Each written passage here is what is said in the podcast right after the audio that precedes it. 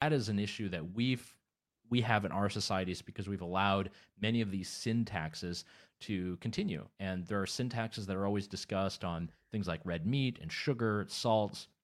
This is the problem that comes with it is that the state therefore has an incentive for more people to buy more of these products so they can spend more so that we can have more tax money that goes into these categories. Hello, world. Welcome to the Vaping Unplugged podcast. Everything you need to know about vaping and tobacco harm reduction.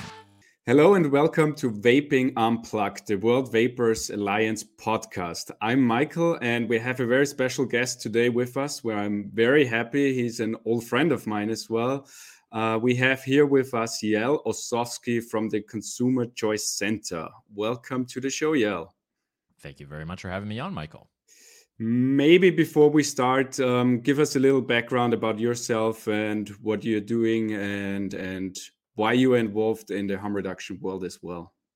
Yeah, indeed. Why am I there as an avatar on uh, Vape Twitter or anywhere else? So yeah, my name is Yael. I've been doing consumer activism the better part of about seven to eight years. So a lot of it focusing on how to improve the life of consumers who like cool stuff and uh, that's kind of what I do every day at the Consumer Choice Center.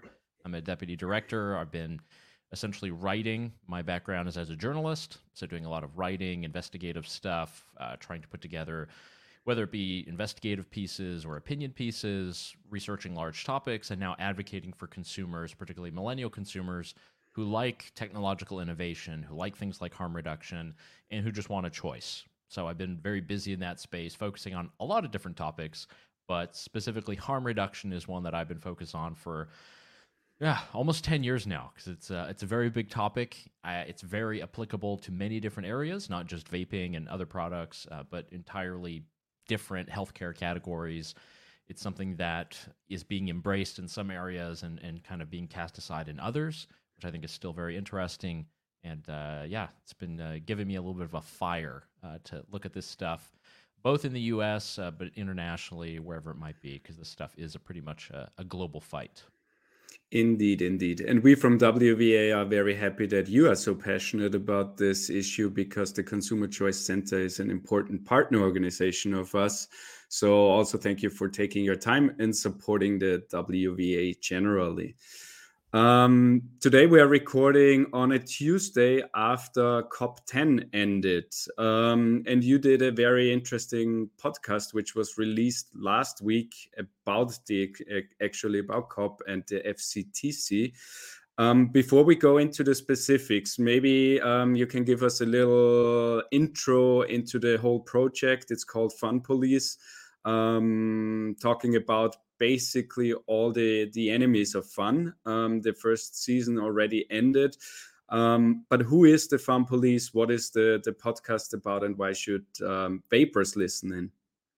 I'll tell you who's not the Fun Police. It's Bill Wirtz, uh, who's the sort of main brain behind this project. Uh, I know you've interviewed him on the podcast before. Uh, he's been doing a lot of great research on neo prohibitionism. So, the sort of temperance movement of the 21st century, those that would like to deny you uh, whatever options that might be, whether it be a drink or a smoke or a vape. Uh, or video games or hamburgers. You know, there's a huge list of sugar kind of groups out there. Sugar. So basically, the fun police that we look at are institutions, individuals, organizations that are set up or primarily fund efforts to try to restrict your choices. And it's all those things that I mentioned before, but we also see that there are international governmental bodies that are part of this, just as much as there are NGOs, there are activist groups, there are religious groups. They're all different strata of society that have for the goal some kind of prohibition of a product that you might like or you might enjoy. So throughout the podcast, we kind of go through episode by episode different actors in that space the first season of Fun Police, which you can find on any uh, podcast app you might use, we focused a lot on obviously the World Health Organization, but also the United Nations generally, uh, organizations like Movendi uh, in Sweden that also have a huge impact on alcohol prohibition abroad. And just really try to go piece by piece as to what is the history of these organizations, how do they function, where does the money come from. That's why I had my episode on Michael Bloomberg, who has likely been mentioned a good number of times on this podcast. and it's trying to understand exactly what his goal is or what the goal of those organizations are, where they put their money, and really how we as consumers can fight back. Uh, vapers are right now really in the target line. There are all kind of restrictions, regulations, bans that I know many people are dealing with that WVA is fighting against and that we're fighting against as well because this impacts more than just the people who are in health bureaucracies. It impacts every consumer so that is kind of the goal of the Fun Police, give somebody a sort of narrative story behind this. And now we have season two. We kind of delve a bit deeper into it, and I wanted to do a bit, uh, sort of a larger expose on the Framework Convention on Tobacco Control, FCTC, the nice little word salad alphabet soup organization that does impact the life of every vaper and anyone who uses a nicotine alternative product. Yeah, it's kind of the the shadow cop. Um, it it it happened last week, but nobody knows about it. And the the funny thing is, um, I see on Twitter all the FCTC official accounts where they where they claim, "Oh, we made this groundbreaking decisions to combat smoking," blah blah blah. But you can't find what the actual decisions are, which is testament of the of the lack of transparency um, at this whole whole conference. Um, so there's no accountability, no transparency. We don't really know what's happening there. Um, I think you personally were at previous COPs, um, so maybe you give us a little intro what COP is, what's happening there, why do all these government bureau- uh, bureaucrats go there?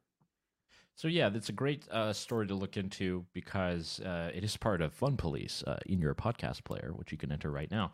And really, the FCTC Framework Convention on Tobacco Control is sort of a once in a lifetime thing. This is a global treaty organization that was set up by the World Health Assembly. It's basically a kind of council or parliament that is hosted within the World Health Organization. You have representations from every member country there, and they set up this organization that would be specifically about tobacco control which is a very noble goal. There are many different organizations and institutions that do this across the world. They wanted to have some kind of global body that could provide rules, advice, and sort of be the one place where they could kind of disseminate this, they could debate things. That was the original intention when this was set up back in 2005. And how it's gone basically every two years, whenever they have some of these COPs that they organize, is normally hosted in a developing country uh, it's often been in Panama or in India, or uh, sometimes because of COVID, they had to move it back to Switzerland.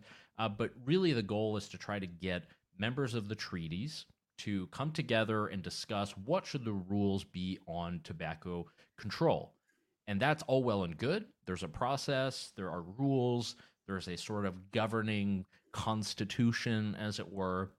And there are various groups that are there to try to apply pressure so that some of these rules are passed more harshly or more leniently. So the past two COPs that I went to, I went to the one in Geneva and I went to the one in New Delhi in India in 2016.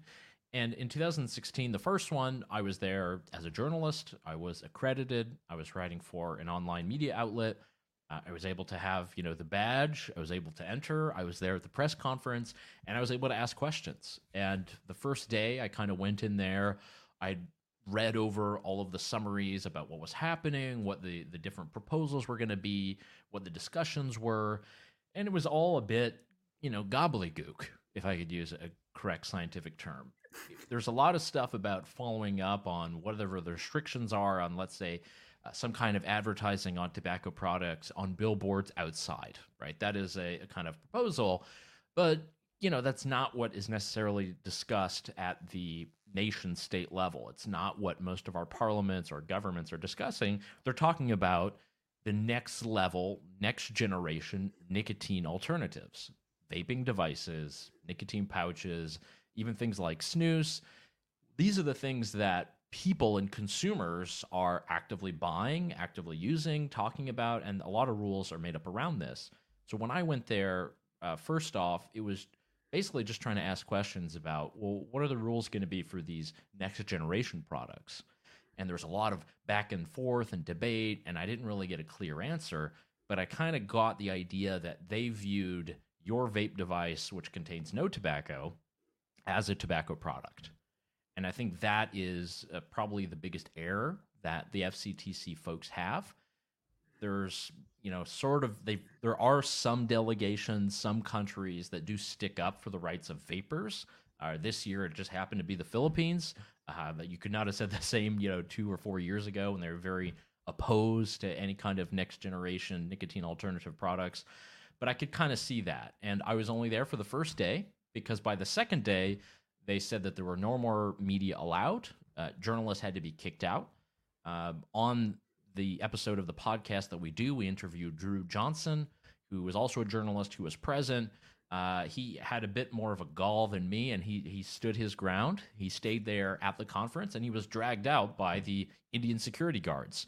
Uh, basically, he wanted to stick up for freedom of the press, any kind of government transparency, and it just was not within the diktats of what FCTC provides. So.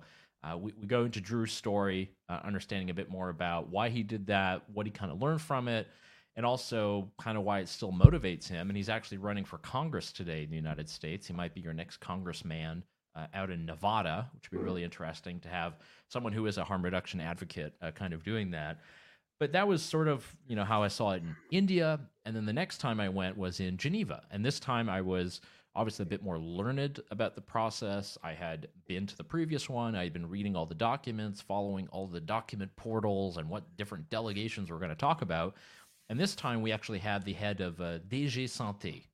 Uh, that is like the director general of the European Union's sort of health policy uh, organization, government thing at, in the commission. And I asked her plainly, do you consider vaping devices that contain no tobacco as a tobacco product? She kind of went back and forth and then basically just said, yes, we consider it a tobacco product. Therefore, all the restrictions, all the things that we talk about here at this event, at this conference, apply. So that was it. They don't view any nuance between your Vaporesso or Elf Bar or whatever you might have that is a vaping product with a liquid in it that you heat up. They view that just as a tobacco product. Obviously, people who are former smokers know how erroneous that is. They've gone away from tobacco products. They've transitioned away from that they've found a gateway so they could stop smoking. But in the eyes of this particular bureaucratic institution, they view it as exactly the same. And I think that's the nuance that's always lost. It's the biggest problem with FCTC. There's a lot of different bones I would pick about the organization and conference, and we can get into that. But that particular nuance in saying that every single vape device, no matter how far away it is from a tobacco leaf, it is a tobacco product. Therefore, the restrictions, the regulations, the bans, the taxes, all of that should apply to that vape device that you have in your hand or in your car holder of your car. I think that's rather unfortunate, and hopefully there are more groups that will pay attention to this, other media institutions and organizations, because it really is an outrage, and um, you know it's something that should impact many more people. Unfortunately, as you said, uh, it's kind of a, a, bore of a conference, so it's not really uh, top of the New York Times headline. Yeah, unfortunately not. Um, and we have seen basically the same thing with the current COP in Panama, where where the FT- FCTC proposals were I don't know banning open system, equating vaping with smoking, banning flavors, so the usual menu of of the fun police basically. Um, but on the other hand, in the original F- FCTC treaty, there is a clear reference to harm reduction. So there is some kind of of shift of point of view or, or or dealing with those kind of products. And where do you think did this this shift come from? Why is the fctc and the, the members there so hostile against harm reduction? Is it as simple as michael bloomberg or are there other reasons behind it I think Bloomberg's a part of it. Really, it has to do with, and, and, I mentioned the conference and the official proceedings, and you have member badges, and there are people with paddles who vote on those various proposals. But sort of the bigger sort of active force is a lot of these non governmental organizations. These are your nonprofit groups that are there to propagate the message of FCTC. These are many of them funded by Michael Bloomberg.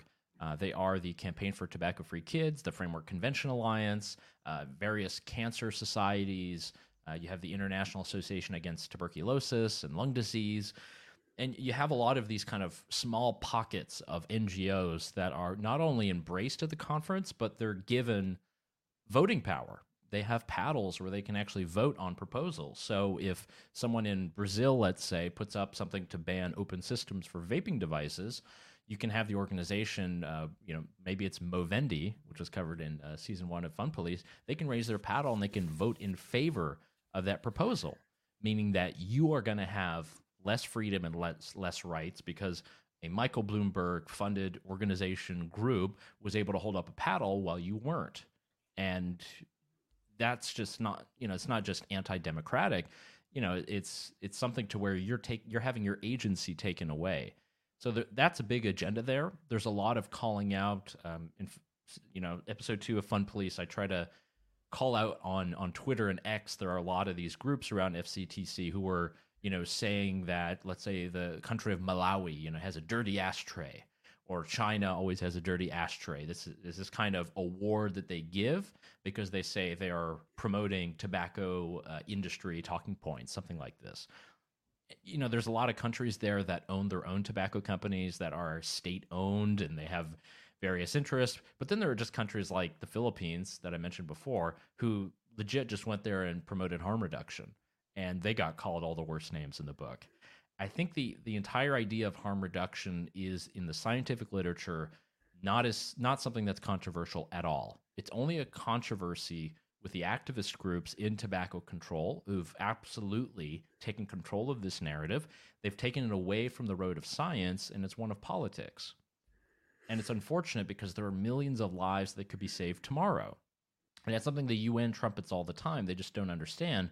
We kind of got the, the latest figures showing that globally, the number of global smokers is down, uh, sort of for the first time ever. You know, it's not because of uh, FCTC programs, you know, in, in rural African nations or in Asia or something like this. It's legitimately because of market innovations like vaping. And they're never going to admit to that. There's an entire industry around the fact that we cannot admit it, that we surely can't embrace it.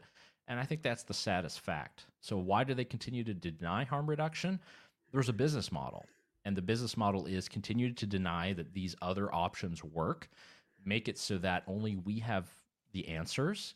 And for people who smoke and would like to quit, uh, yeah, abstinence is your only goal. We're kind of back to the uh, George Bush era uh, sex abstinence rules. You know, it's, it's basically you need to refrain and that's it even though the market has provided all these other options that are much better for you, um, can come in flavors that actually would make them enjoyable to you.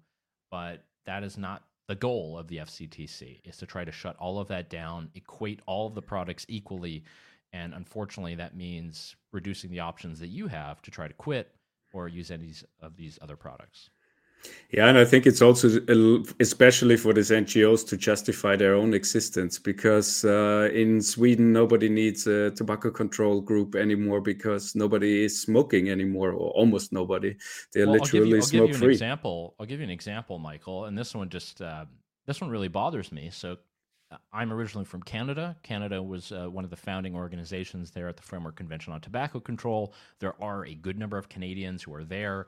Um, many Canadians have been a part of sort of the upper echelons and things. So the Canadian Cancer Society, uh, they do very important things, you know, around cancer research.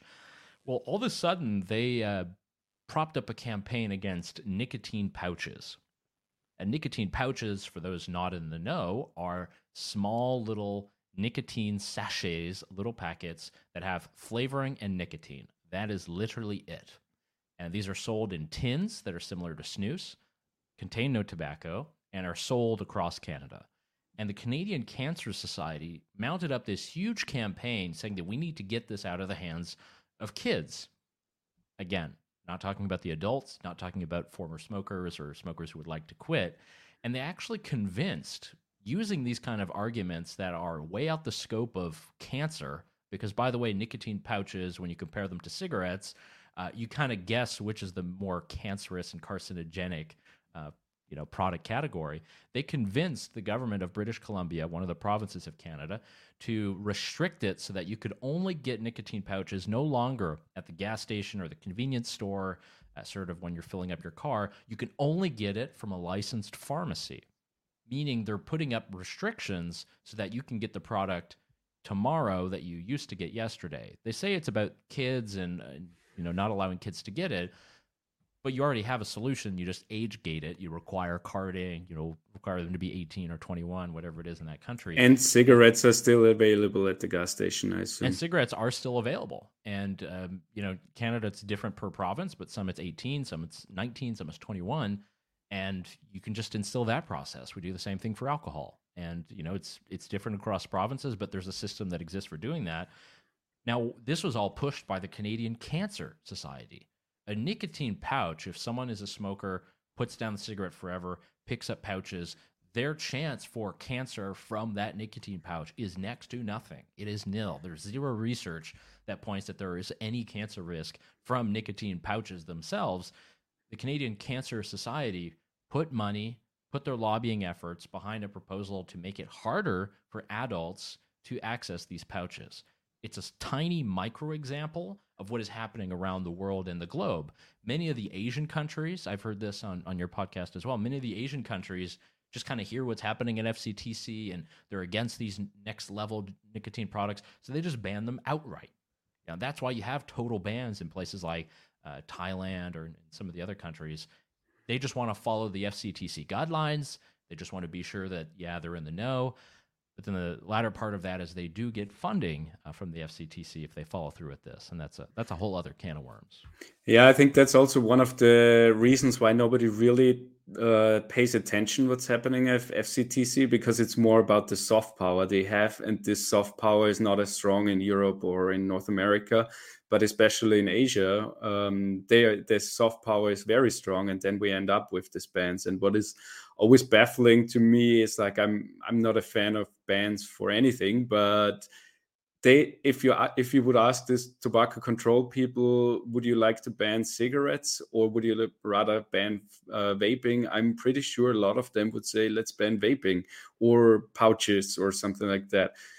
And i still don't understand why that is. Is that just a self-interest? Is it lack of information? Where where does this hostility come from so my theory that I've tested out and I think has has proven true as I've testified on some of the restrictions on vaping at the state level in the United States, the way that many of our taxation systems works, unfortunately it's a it's an economic calculation basically. How the, the taxation system works is that governments know that they're going to get X amount of billions of dollars or euros in tobacco taxes every year, and they depend on that and in many different US states, they are so dependent upon tobacco taxes that that's how they've structured their entire state healthcare systems is around the amount of money they bring in from tobacco. And if you look at the numbers, less tobacco is being sold every year, less people are buying cigarettes, they're switching to these alternatives, and those alternatives are not taxed as highly. Therefore, tax revenue is declining specifically when it comes to tobacco products. Now, North America tends to have, you know, sort of more favorable tax rates, but tax rates in places like Australia are insane. And they saw a huge decline. You know, and Australia is a special case now because they kind of have this pharmacy model of of vaping, but you know that Australia is a whole whole other calculation. but I do think it comes down to the taxation, and in many of these different Asian countries as well, and in some of the African nations, the taxes are so high on tobacco that it does fund you know entire departments of your government you know in some particular country it could represent you know anywhere between 10 to 15 to maybe even 20% of your budget just on the fact that people buy cigarettes and then you as the government as the state get a cut of that. I think it's an unfortunate reality. Because that is something to where the government has an interest in making cigarettes more available to people. And that is an issue that we've we have in our societies because we've allowed many of these sin taxes to continue. And there are sin taxes that are always discussed on things like red meat and sugar, salts. This is the problem that comes with it is that the state therefore has an incentive for more people to buy more of these products so they can spend more so that we can have more tax money that goes into these categories. I've seen this firsthand in states like Maine and Vermont where they just have it in their budget that says this is how much we have some tobacco taxes and it funds all our health stuff.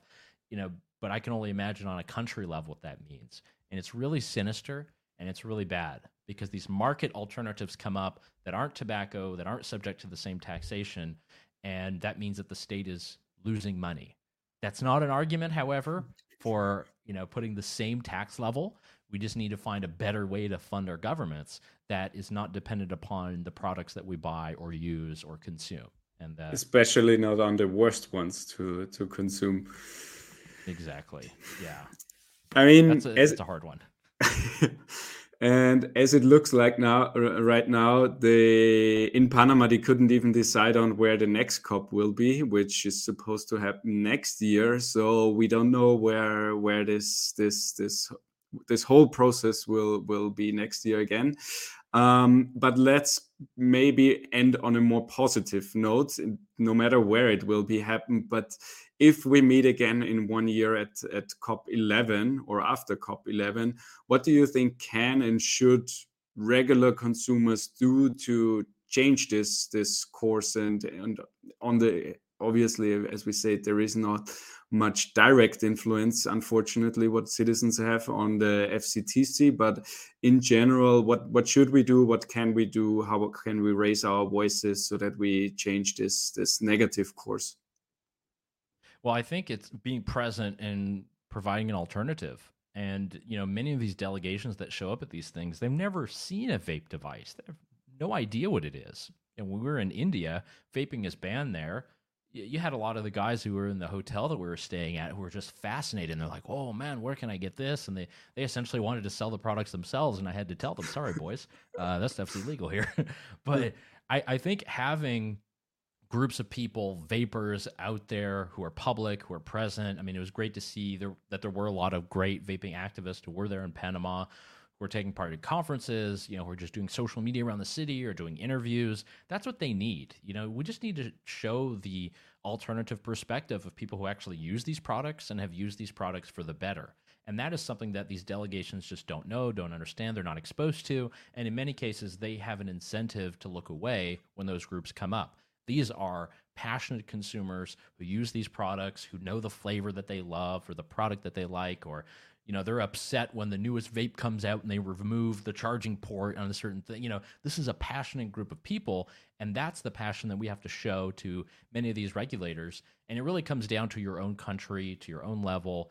You know we all have different mechanisms for trying to influence some of our governments particularly at the local level but we need to just look at the champs who are the champions who are advocating for harm reduction? Who are the champions who are advocating for these next generation, next level nicotine alternatives? If we can find those, then hitch your wagon to them and be loud and proud. Don't apologize. You represent you, you represent the future. And I'm very positive about that. I have been for many years.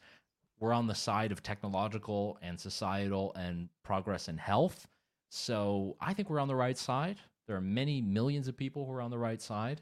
It's really just going to be a long battle to convince those who are on the wrong side or who are being paid money to kind of look away, they can become convinced as well. Because this is how we'll allow people to live longer. It's how we'll allow people to choose better products, a more diverse set of products. So stay active, you know, whether you're on vape Twitter or vape Instagram or you work at a vape shop or, you know, you're sort of out and about doing as much uh, sort of uh, profitization of vaping as you can do in your own community, you know, that's something that you can do. And you can have an impact today. It doesn't have to be on the grand scale of an international shadowy conference. It can be right there in your hometown. And I think that's what's so great about persuasion and what's so good about the harm reduction message. Sometimes it's just I did that yesterday when I visit my doctor and he asked me, "Are you smoking?" And I said, "No, I'm vaping." And then obviously you had the, the usual conversation, "Oh, it's as bad," blah blah blah, um, and sent him some studies. So we'll see if if I changed at least one one important mind in my community. Um, but with that, yeah, thank you so much for for joining us, taking up some time for, uh, from your busy schedule. Um, I hope we will have you back soon and take care and all the best to you. Thank you, Michael. Vape on. So that's it. I hope you liked this episode and we could shed some light on the intransparency of the COP proceedings which just happened. And I really recommend you to listen to the Fun Police podcast Yael mentioned. He's a big part of it, and it's about all the prohibitionist organizations around the world. And if you want to learn more about them, look it up uh, on every on every channel where you get your podcast. It's called Fun Police. The episode specifically we talked about is from season two, episode two, about the FCTC COP. Um, have a listen, really good, and see you